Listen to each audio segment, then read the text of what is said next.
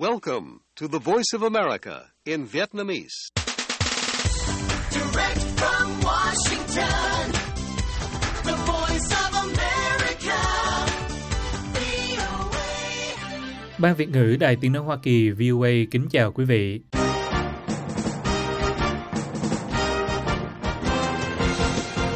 Chúng tôi xin mở đầu chương trình thời sự quốc tế sáng thứ Sáu ngày 16 tháng 2 năm 2024 ở Việt Nam với phần lược thuật các tin đáng chú ý. Điện Kremlin bác bỏ cảnh báo của Mỹ về khả năng hạt nhân của Nga trong không gian. Ngoài ra, những tin tức khác đáng chú ý bao gồm Philippines cam kết đàm phán về bộ quy tắc ứng xử ở Biển Đông. Em gái lãnh đạo Triều Tiên khen bình luận tích cực của Thủ tướng Nhật Bản. Nhật Bản bất ngờ bị suy thoái, Đức hiện là nền kinh tế lớn thứ ba thế giới.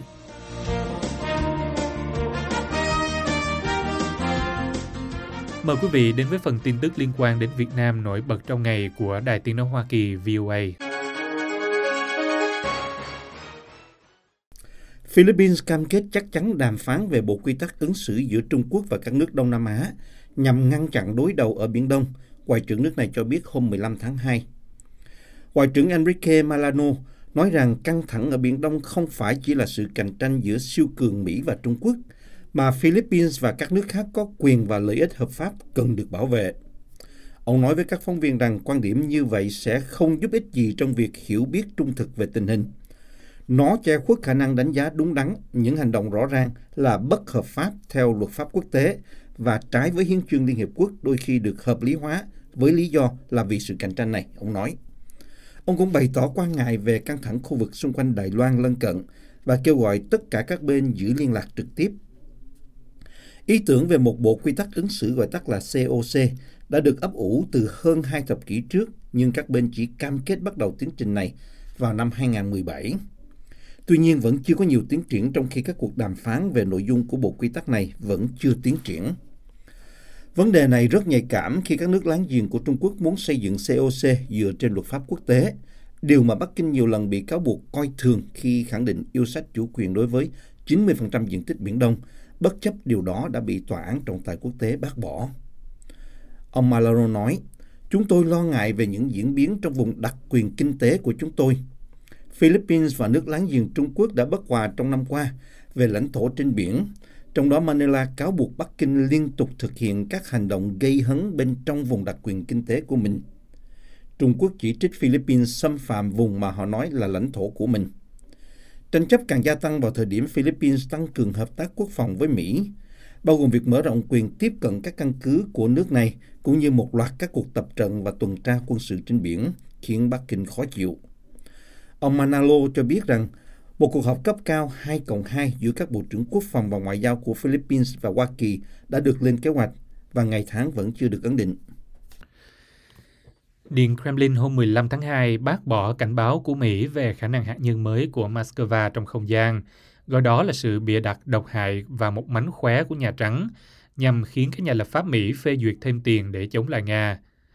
Mỹ đã thông báo với Quốc hội và các đồng minh ở châu Âu về thông tin tình báo mới liên quan đến khả năng hạt nhân của Nga có thể gây ra mối đe dọa quốc tế. Một nguồn tin được thông báo về vấn đề này nói với Reuters hôm 14 tháng 2. Nguồn tin cho biết các khả năng mới liên quan đến nỗ lực của Nga nhằm phát triển vũ khí trong không gian không gây ra mối đe dọa khẩn cấp đối với Mỹ. Người phát ngôn Điện Kremlin Dmitry Peskov nói rằng ông sẽ không bình luận về nội dung của các báo cáo cho đến khi Nhà Trắng công bố chi tiết, nhưng ông cho rằng cảnh báo của Washington rõ ràng là một nỗ lực nhằm thuyết phục Quốc hội thông qua thêm tiền. Thứ trưởng Ngoại giao Sergei Ryabkov, người phụ trách vấn đề kiểm soát vũ khí của Moscow, cáo buộc Mỹ bịa đặt ác ý, hãng thông tấn TASS đưa tin. Việc Nga xâm chiếm Ukraine đã gây ra cuộc đối đầu lớn nhất giữa phương Tây và Nga kể từ cuộc khủng hoảng tên lửa Cuba năm 1962. Cả Moscow và Washington đều cảnh báo về nguy cơ xảy ra xung đột giữa NATO và Nga. Nga và Mỹ là những cường quốc hạt nhân lớn nhất, cùng nhau nắm giữ khoảng 90% vũ khí hạt nhân của thế giới. Cả hai đều có vệ tinh quân sự tiên tiến bay quanh trái đất.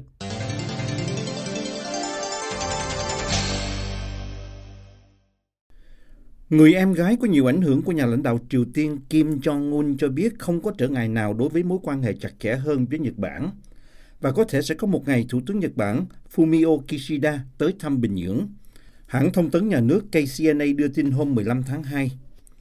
Nhật vốn không có quan hệ ngoại giao chính thức với Bình Nhưỡng nên ông Kishida cho biết ông đang tìm kiếm cơ hội gặp nhà lãnh đạo Triều Tiên để giải quyết vấn đề thường dân Nhật Bản bị bắt cóc trong những năm 1970 và 1980. Kim Yo Jong, một phó cục trưởng trong đảng công nhân cầm quyền cho biết những bình luận của ông Kishida có thể được coi là tích cực nếu nó nhắm thúc đẩy quan hệ.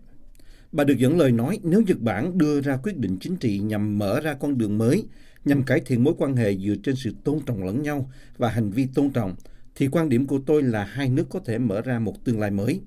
Nhật Bản luôn chỉ trích việc Triều Tiên theo đuổi tên lửa đạn đạo và vũ khí hạt nhân, thường xuyên hứng chịu những lời chỉ trích gay gắt từ Bình Nhưỡng, đặc biệt khi Tokyo tăng cường liên minh an ninh với Hàn Quốc và Mỹ. Bà Kim nói thêm rằng quan điểm của bà là quan sát cá nhân mà theo như bà biết, lãnh đạo Triều Tiên không có kế hoạch cụ thể nào về quan hệ với Nhật Bản hoặc liên lạc với Tokyo, KCNA cho biết. Bà Kim được nhiều người coi là người bạn tâm giao và cố vấn thân cận nhất của anh trai bà về các vấn đề chính sách đối ngoại. Nhật Bản bất ngờ rơi vào suy thoái hồi cuối năm ngoái, mất danh hiệu nền kinh tế lớn thứ ba thế giới vào tay Đức. Một số nhà phân tích cảnh báo về một đợt suy thoái nữa trong quý này do nhu cầu yếu ở Trung Quốc, tiêu dùng ở mức thấp và hoạt động sản xuất tại một bộ phận của hãng ô tô Toyota bị đình trệ. Tất cả những điều này cho thấy con đường phục hồi kinh tế của Nhật Bản đầy thách thức. Yoshiki Shinke, nhà kinh tế điều hành cấp cao tại Viện Nghiên cứu Daiichi Life nói, điều đặc biệt đáng chú ý là mức tiêu dùng và mức chi vốn đều thấp, mà đó là những trụ cột chính của nhu cầu trong nước. Nền kinh tế sẽ tiếp tục thiếu động lực trong thời điểm hiện tại và không có động lực tăng trưởng chính, vẫn lời của nhà kinh tế. Dữ liệu của chính phủ công bố hôm thứ Năm 15 tháng 2 cho thấy tổng sản phẩm quốc nội GDP của Nhật Bản giảm 0,4% trong khoảng thời gian từ tháng 10 đến tháng 12 năm 2023 so với cùng kỳ năm trước đó, sau khi đã giảm 3,3% trong quý trước, trái với các dự đoán về mức tăng 1,4%. Về lý thuyết, có định nghĩa cho rằng hai quý suy giảm liên tiếp thường được coi là bị suy thoái.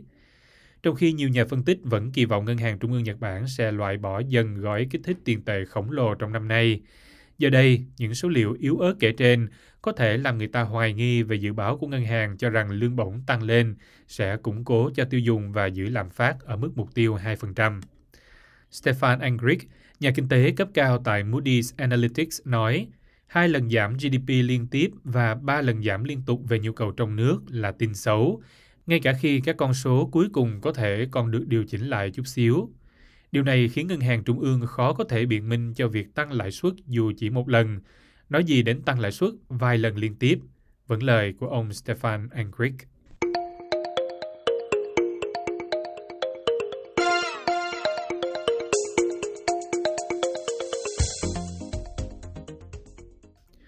Một tàu đổ bộ lên mặt trăng do công ty hàng không vũ trụ Intuitive Machines có trụ sở tại thành phố Houston chế tạo, đã được phóng đi từ Florida vào sáng sớm ngày 15 tháng 2 trong sứ mệnh thực hiện chuyến đổ bộ lên mặt trăng đầu tiên của Mỹ trong hơn nửa thế kỷ, và là chuyến đầu tiên do một tàu vũ trụ thuộc sở hữu tư nhân thực hiện. Tàu đổ bộ Nova C của công ty được đặt tên là Odysseus đã cất cánh khoảng 1 giờ sáng giờ miền đông của Mỹ trên đỉnh tên lửa Falcon 9 của công ty SpaceX của Elon Musk phóng từ trung tâm vũ trụ Kennedy của NASA ở Cape Canaveral. Khoảng 38 phút sau khi được phóng đi, tàu đổ bộ có 6 chân tách ra khỏi tầng trên của Falcon 9, cách trái đất khoảng 139 dặm và trôi đi trong hành trình tới mặt trăng. Một lúc sau, trung tâm điều khiển ở Houston nhận được tín hiệu vô tuyến đầu tiên từ Odysseus, trong khi tàu đổ bộ bắt đầu quá trình tự động cấp nguồn cho hệ thống của nó và tự định hướng trong không gian, theo các nhà bình luận trên webcast. Theo kế hoạch, Odysseus sẽ đến đích sau chuyến bay kéo dài một tuần, với chuyến hạ cánh vào ngày 22 tháng 2 tại điểm gọi là Malapert A, gần cực nam của mặt trăng.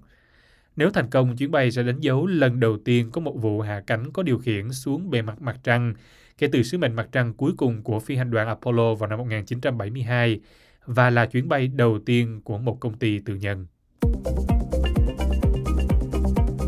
Podcast Thời sự quốc tế của Đài Tiếng Nói Hoa Kỳ VOA cập nhật tin tức thời sự quốc tế mới nhất mỗi ngày, các chuyên mục đặc biệt về Việt Nam và thế giới, các bài phỏng vấn, tường trình, bình luận và phóng sự của phóng viên và cộng tác viên đài VOA về các vấn đề liên quan đến Việt Nam và quốc tế. Mời quý thính giả đăng ký podcast Thời sự quốc tế VOA trên các ứng dụng Spotify, Google Podcast, Apple Podcast hay trên bất cứ ứng dụng phổ biến nào để nghe podcast Thời sự quốc tế VOA mới mỗi ngày.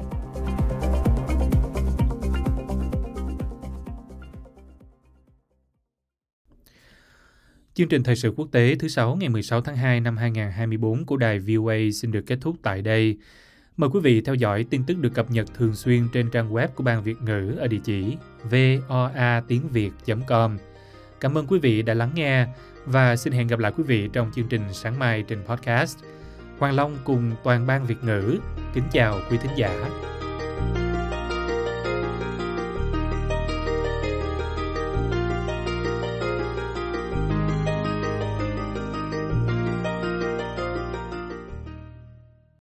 This program has come to you from the Voice of America, Washington.